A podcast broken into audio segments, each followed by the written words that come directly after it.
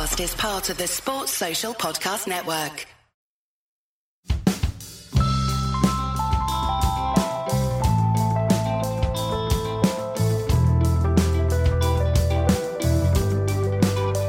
Welcome to Red Inkter. I'm Jared Kimber. This podcast has adverts, but if you prefer your podcast without, in the show notes you'll see the link to my Patreon page and you can listen to our chats uninterrupted. Patreon also comes with many other benefits as well, including a Discord channel and private chats with me. But now, the show. This episode of Red Inkter, I talk about the coverage of cricket. Recently, a few major news stories have happened, which is normal, and cricket is great at looking at them. But it doesn't really get to the analysis or the daily coverage that most sports fans want.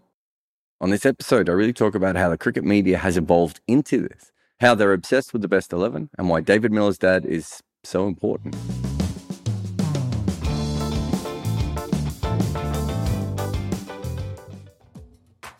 Googlies, quarter seamer, Karen, Dukes, back of the hand, red, leg cutters, Teesra, pink, knuckle, white, slider, seed, heavy, bounces, cherry, length, pill, off cutters, old, crimson traveller, kookaburra, hard, outswing, second new, off spin, arm, S G, split finger, shiny, leg spin, soft, new, Yorkers, flippers, wrong-uns, long hops, reverse swing, half volley, and third new.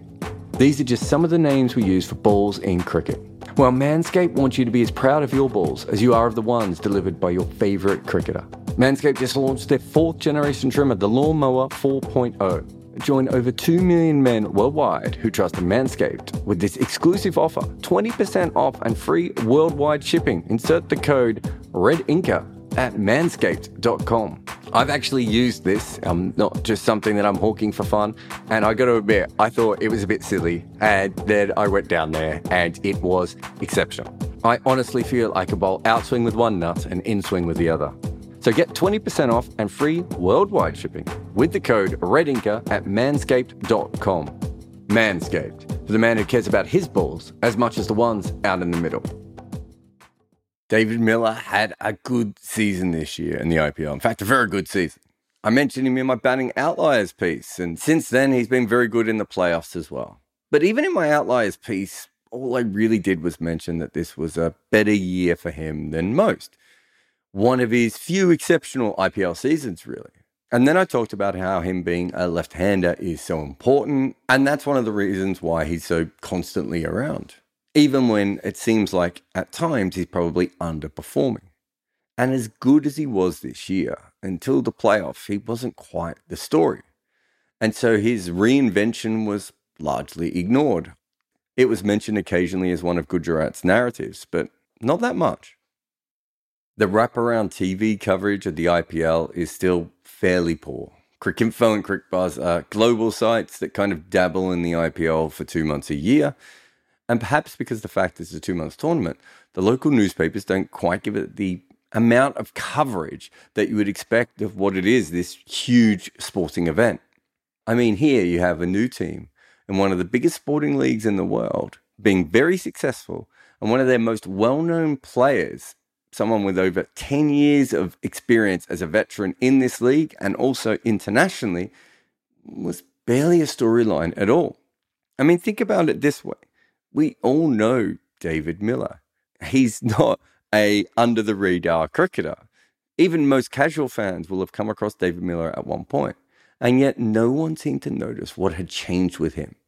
In fact, really the reason that this video exists and much of the more recent discussion about David Miller has come about is because a Twitter user actually mentioned that something had changed. And then afterwards, it got more attention when Miller's father commented on the thread. And yeah, that's exactly why I'm mentioning it today. After that, Akash Chopra also took to the virtual crease to show that Miller has made two major changes when facing spin. It's actually a really good video, and it's definitely worth you checking it out on Crickinfo's Twitter feed. But it also took all series for anyone to really notice, not to mention that he'd also clearly improved last year. And again, no one had really noticed. And Akash's video wouldn't have even happened if it had not been for the player's father taking to Twitter to complain. And that is a huge problem with our sport. We just don't have what I would consider proper coverage. It's not that fathers and Twitter users wouldn't ever be able to pick out things that others wouldn't. That's a fairly normal thing that's always going to happen. But the reason things like this keep happening in cricket is because the game is not looked after correctly by the media. And this isn't just about David Miller or the I P L. Sri Lanka just beat Bangladesh away. And there is a lot to unpack in this particular series. Angelo Matthews and Mushfiqur Rahim made a lot of runs. Matthews on his own is a near constant soap opera these days, which I suppose so is Sri Lankan cricket in general. Then there is the fact that not long ago, Bangladesh were great at home with incredible performances against Australia and England. And now they've lost to a Sri Lanka who's way down in the rankings. While Sri Lanka have had their best overseas results here that they've had in a long time, probably since that incredible series against South Africa of twenty nineteen, which kind of feels like it belongs to a different team now. And they won their series with only two bowlers taking more than a single wicket, and both of them were quicks. There's just so much narrative and story to be able to be unlocked from this, and yet so much of this just seemed to go by without really anyone noticing. Also, in the last twelve months, the U S A has defeated Ireland and now Scotland. But there is a lot more to the story than that. Scotland have a weakened team. Many of their best players at the moment are in county cricket. U S A is obviously trying to combine their new imports and their local players. While the entire spectra of the Major League Cricket and the fact that they now have one hundred fifty million dollars in investment sort of looms large over this, plus many of the U S players have recently been playing in a minor league system, which on its own is a really interesting thing because there are so many leagues out there at the moment are so focused on the top product that you have this random American league that is actually thinking about it maybe more strategically and more about the future than a lot of cricket boards are. There's also a big story in New Zealand this week with Amy Satherthwaite retiring after she lost her national contract. And she wasn't the only one to lose that contract. New Zealand cricket culled almost every woman over thirty from their list, despite the fact that the real problem would appear to be that they are currently losing the space race with Cricket Australia, perhaps now because of the one hundred also with the E C B, while India is getting its act together with women's cricket, and South Africa is in the middle of its golden age of women's cricket.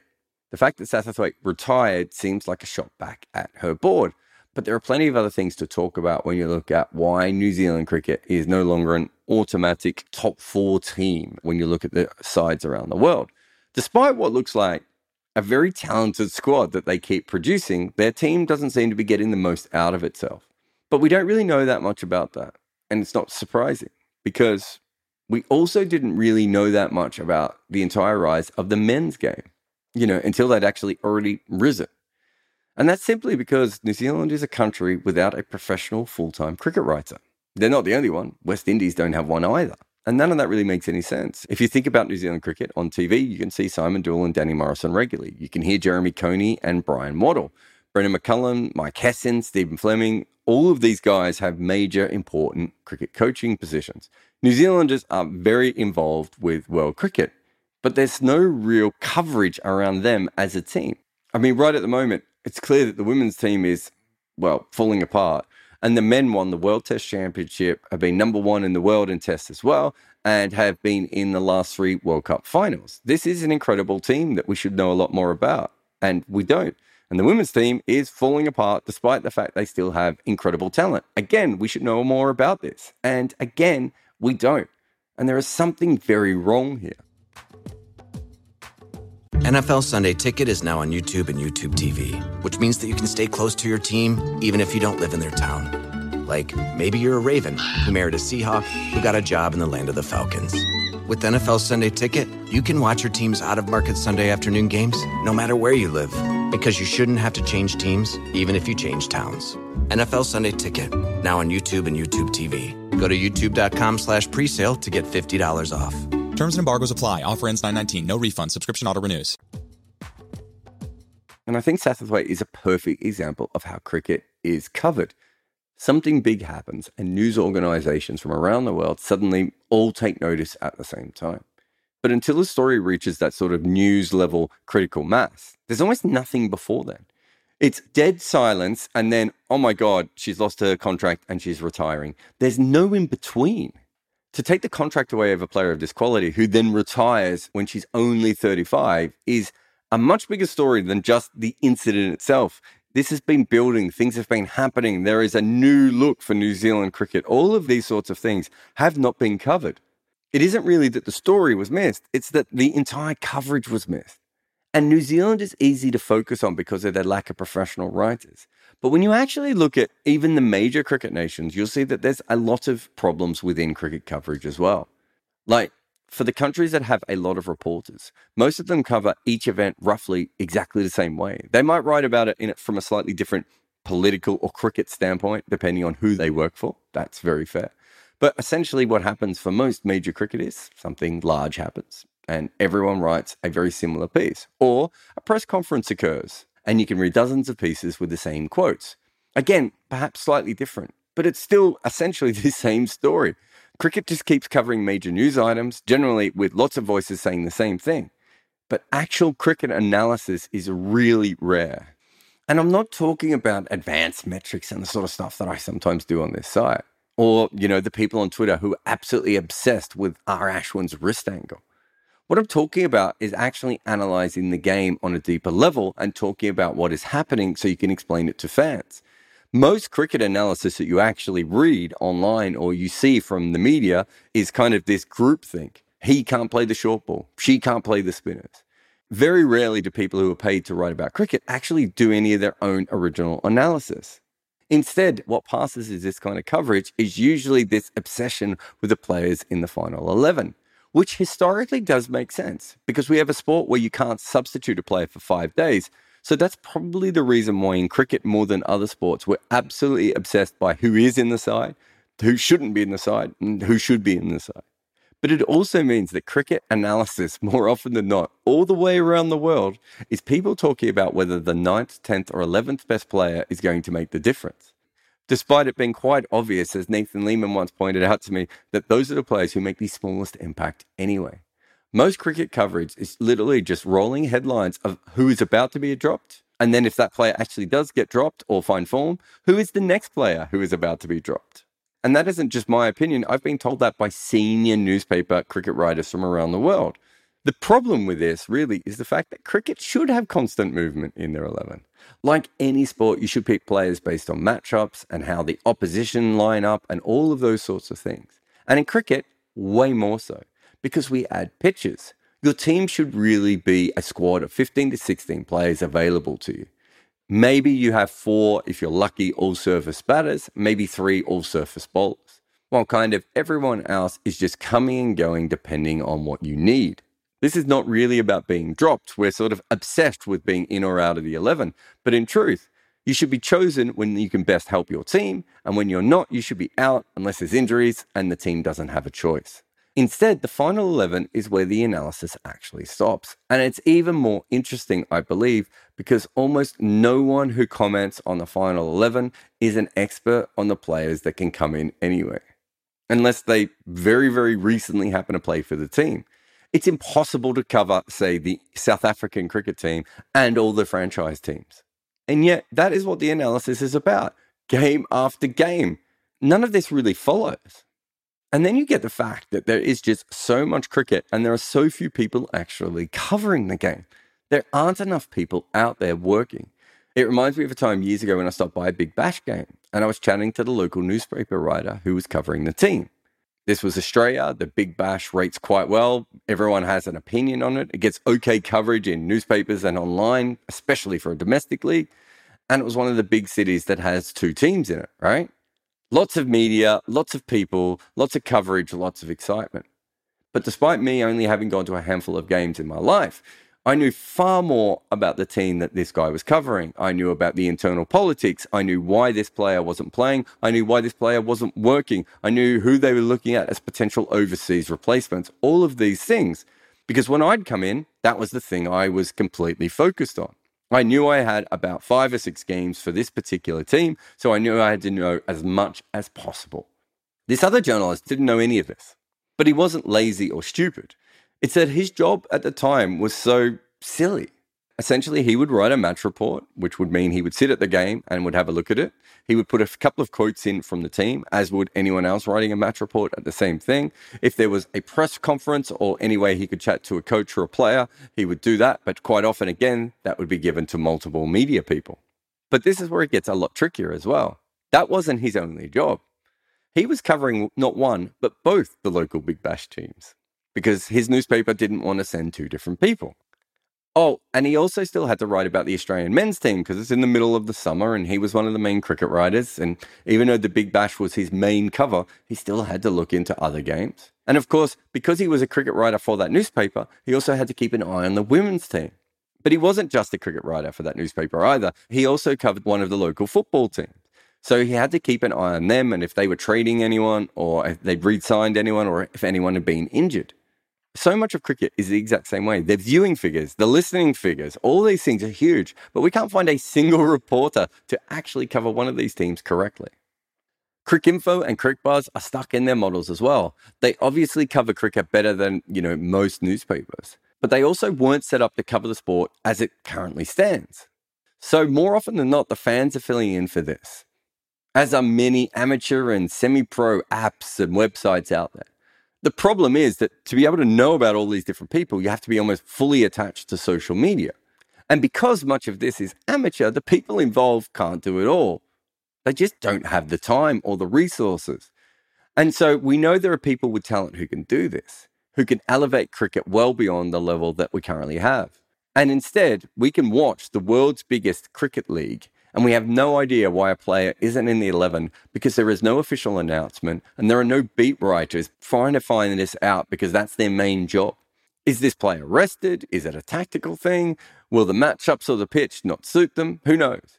Then, if someone is actually injured, we don't get official announcements. We don't get follow-ups. And usually we don't know they're okay until they're actually back in the eleven.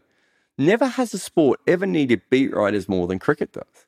Just people dedicated to a team or a beat and covering it until everyone watching can actually get the information that they deserve. This is something that has bothered me for a very, very long time. And it's actually one of the key reasons I started ninety-nine point nine four. In my job personally, I'm trying to cover all these different parts of cricket that have little to no coverage at all. And I find the entire thing so frustrating. I'm only one person. I do way too much content already. But part of the reason I do it is sometimes I feel like I just should be doing it. And I know a lot of this has to do with the way the sport and the media evolve, the international nature of it, the fact that we don't always have proper leagues in our sport, the fact that even when we've had leagues, they're incredibly short.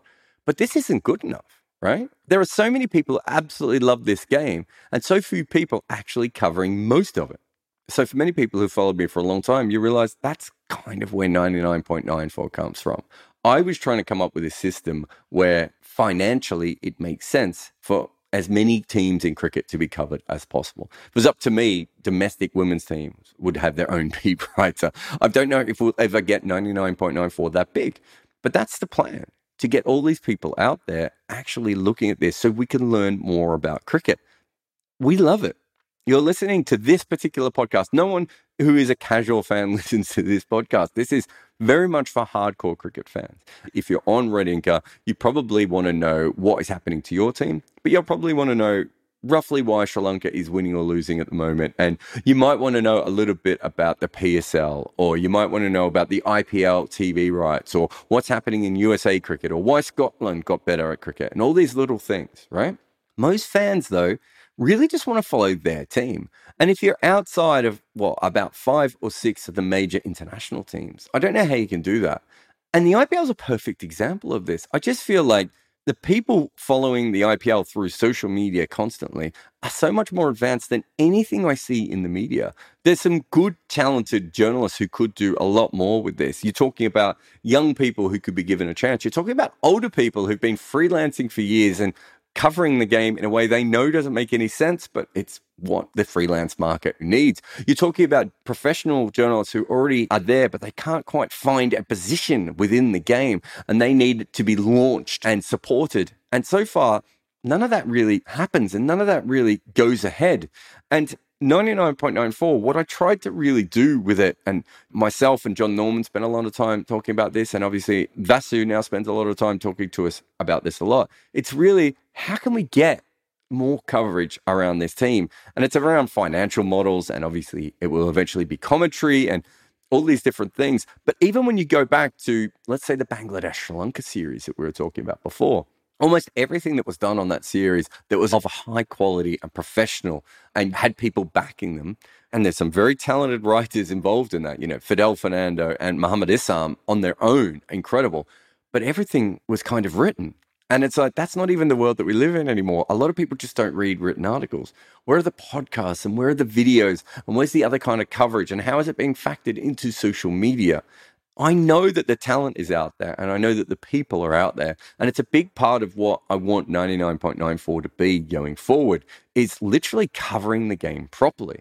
And to go back to something that we were mentioning before, just on David Miller, his father is the reason that I'm even mentioning his name at the moment. Now, David Miller is a very well-known cricketer, right? But he's also playing in a hugely important new area for cricket. You know, the Gujarat team is a really important team, not to mention that they're also successful this year. And even if they weren't, they're still an I P L team.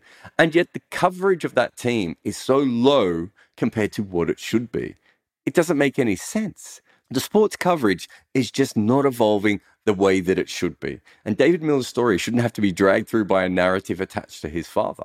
We can do better in cricket coverage. And I hope that ninety-nine point nine four is part of that and part of the solution, and also other things start to change. But when I look at other sports and I look at the way that football is covered in Europe and I look at the way the American sports are covered and I come back to cricket, I think all these people care about our sport and they love it and they obsess over it. And then when it comes to the coverage, it's a couple of press conferences and some match reports and some lovely pros. But where is the coverage of our sport going? So far, it seems to be going towards the hope that a player's father gets angry enough that he points out that almost everyone in cricket has missed this huge story. In the future, I hope that doesn't need to happen as often.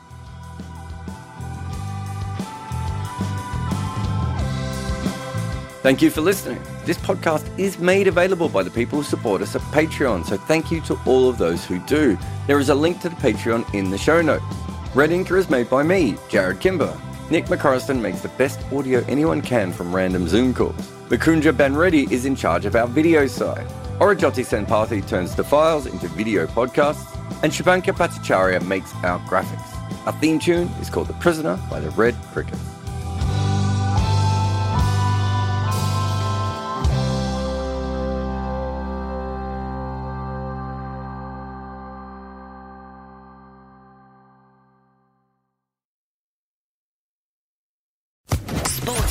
Podcast Network.